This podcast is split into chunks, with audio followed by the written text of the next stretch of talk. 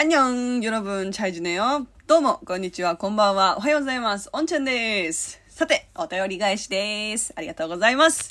えー、一つ目、マリさんですね。えー、あんにょんちゃん。えー、昨日のブルダック配信を聞いて、こちらもヒーヒーしました。私も食べたくなり、今夜はブルダックにしました。おお触発されてくれたんですね。ピンクで辛味もちょっとしか入れてないのにめちゃくちゃヒーヒーしました。ブルダックってプルダックポックンミョンなんだけど、えー、ブなんですね。また一つお利口になりました。またお便りします。止まんなよーん。はい、ありがとうございます。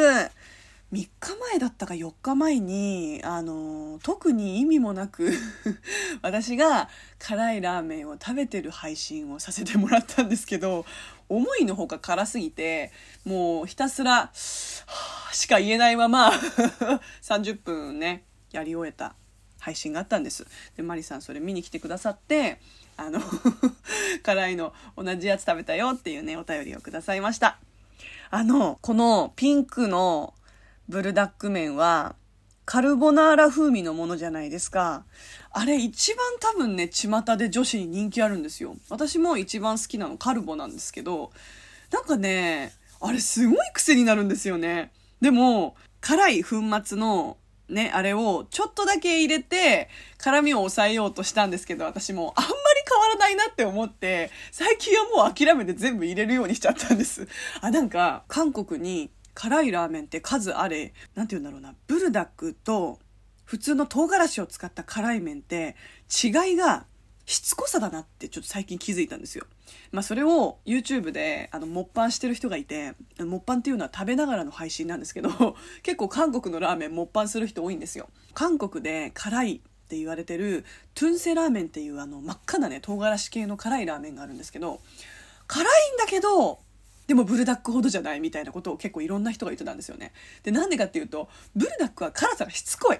めちゃめちゃ執着系の辛さみたいなこと言ってて、あ、でもわかるそれと思って。唐辛子は本当に辛いんだけど、まだ唐辛子ってちゃんと辛さ引いてくれるんだよね。別れよって言った時に、別れたくないってこうしがみついてくるタイプと、あ、いいよ、オッケーって言って離れていくタイプ。みたいな辛さの違いかなって思ってます。そう。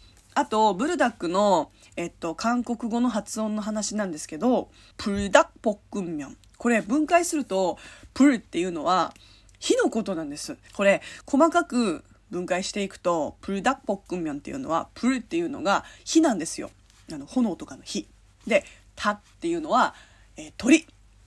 で、火の鳥って書いて、火を吹くぐらい辛い鳥ってことで、で、ポックンミョンっていうのは炒め麺っていうので、こう、構成されてるんですけど、このプルの発音が、日本語だと、ブになるんですよね。ただ、どっちかというと、プ、丸に近いのかなとも思いつつ、でも、プじゃないんですよね。プルダックっていうとなんか、辛そうが、辛さがなさそう。だから、どっちかというと、ブにした方が、日本の人がこれを見た時に辛いと感じてくれるんじゃないかっていうのがあって、ブにしたんじゃないかなって私は思いました。本当に韓国語の発音って難しいなって思うのが、カタカナに表現するときに、そのカタカナが、じゃあ、これが一番適してるよね、みたいなのがあんまりないのかもしれない、実を言うと。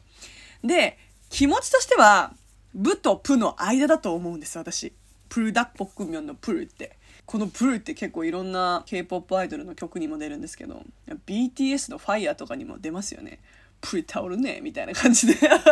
そう、プル、プル。で、このプルが、なんだろうな、プなんだけど、ベースプにして、あのーなんだろうな、濁音混ぜるとやりやすいかもって思いましたね。プル、プル。なんか、ね。説明難しい。でも本当にね、そこにね、疑問を持ってくれて本当にありがとうございます。やっぱこう、しっかり勉強されてる方ってね、ここってこうなるんだっていう質問をくださるんで、私も、あ、そういえばそうなるよなっていうね、気づきが得られて、助かります。ありがとうございます。はい、お次のお便りでございます。D さん、ありがとうございます。おんちゃん、レストランお疲れ様でした。勘違いで月末までやってるかも、と、てっきり、この週末、レストランに行ってみようかと思っていたところでした。ドワーありがとうございます。すいません、D さん。なんか、私の伝え方がね、悪かったのを、ちょっと今すごい反省してまして、友人たちにもめっちゃ連絡もらったんですよ。なんで言ってくれないの？みたいな。うわやっちまった。私言ったつもりでいたのに全然言ってなかったんだっていう。私のミスです。本当にすいません。その分、またストアで買い物しちゃいますね。嬉しい。ありがとうございます。本当にね。先日初めて来てくださって、ね、たくさん買い物してくださったんですって、バイトの方がね、私に LINE くださって、あ、なるほど、D さんだってね、ピント来たんですよ。本当にありがとうございます。前回買いに行ったジャジャンミョンもキムチも全部食べちゃったので、本当ですか？よかったよかった。キムチお口に合いましたか？本当に良かったです。キムチって本当にいろんな味があると思ってて、結構好み分かれるんですよね。私たちの作ってるキムチは本当に自家製で父が作ってるもので、私はそれがめちゃめちゃ美味しいと思うし、その、なんて言うんだろうな。